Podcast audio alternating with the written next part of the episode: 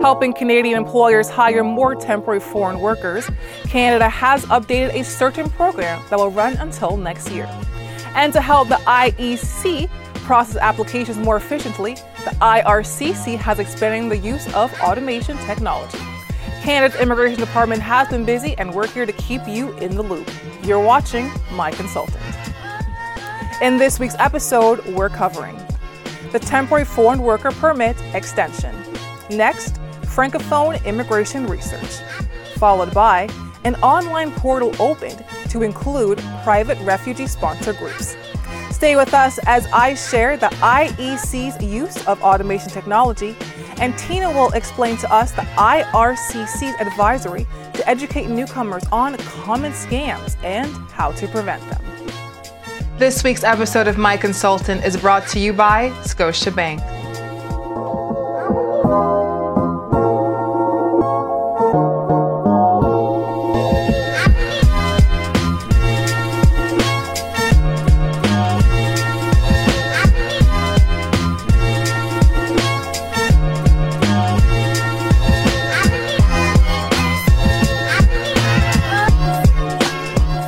Its employers hire more temporary foreign workers, Canada has extended its Temporary Foreign Worker Program, that is TFWP, until next year. Under this program, employers will be allowed to hire up to 30% of their workforce in low wage positions, including food, hospitals, construction, and furniture manufacturing. Employers will be able to hire workers for low wage positions for up to two years. The program was set to expire on October this year, but it is now extended till August 2024. To contribute to Canada's objective of promoting Francophone immigration outside the province of Quebec, Marc Miller, the Minister of the IRCC, Immigration, Refugees and Citizenship Canada, has announced a nearly $85,000 investment to assist the Université de l'Ontario français launch the Observatoire en Immigration Francophone au Canada.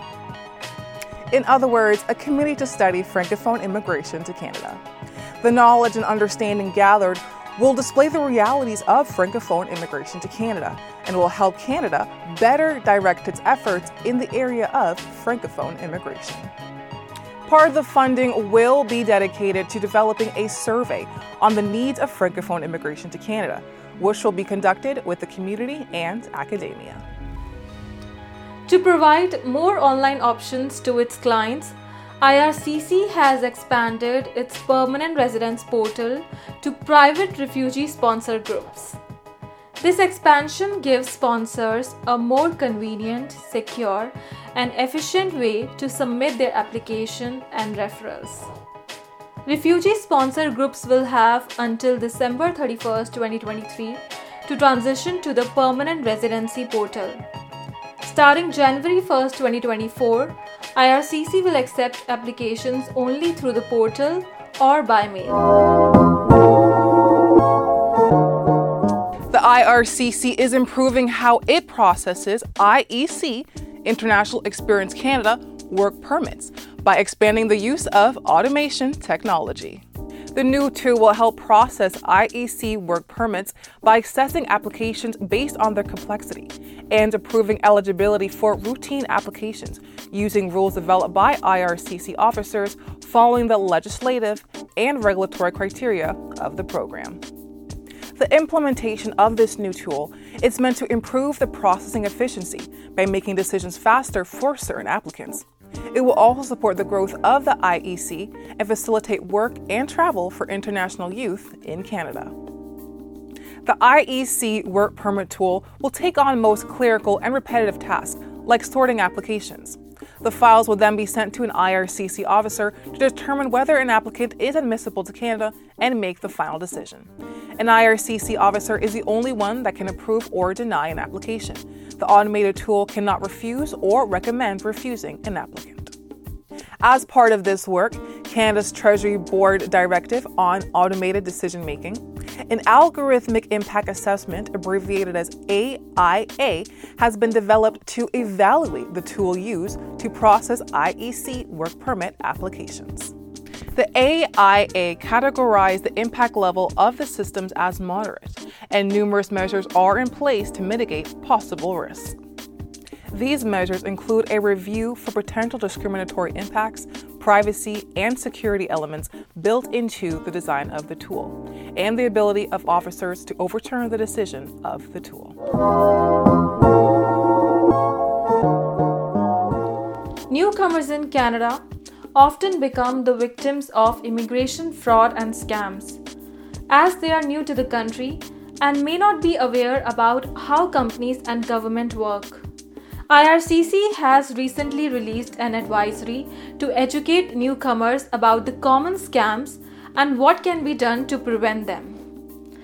According to the guidelines, you must remember that IRCC will never contact you over the telephone to pay fees or fine, threaten to arrest or deport you, ask for personal or financial information except to verify the information you already gave them, threaten to harm you or a member of your family or damage your home or property, try to rush you into paying right away.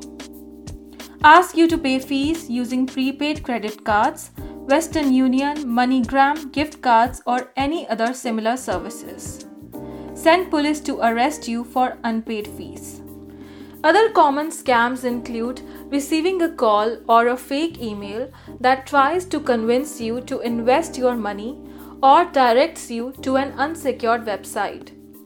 You may also receive a phone call or an email that says that your computer has been infected and sends you an offer to remove that virus from your computer. IRCC advises that you must never give out your personal information unless you know whom you are giving it to and the website is secured. You must delete such emails and do not click on any links or give any information about yourself. If you get a text message from a stranger and it directs you to a form that asks you to enter any personal information, delete that text. Do not enter any information. Never give access to your computer to someone you don't know. You should only have your computer fixed at a professional shop or install antivirus software bought from a trusted source. As the new academic year begins, Canada advises international students and newcomers to be extra cautious of increasing fraud activities. That's all for today. Thank you so much for joining us this week. If you are looking for more information and updates about Canada immigration, then please subscribe to our My Consultant YouTube channel. You can also visit our website myconsultant.ca where you can find an authorized immigration and citizenship consultant.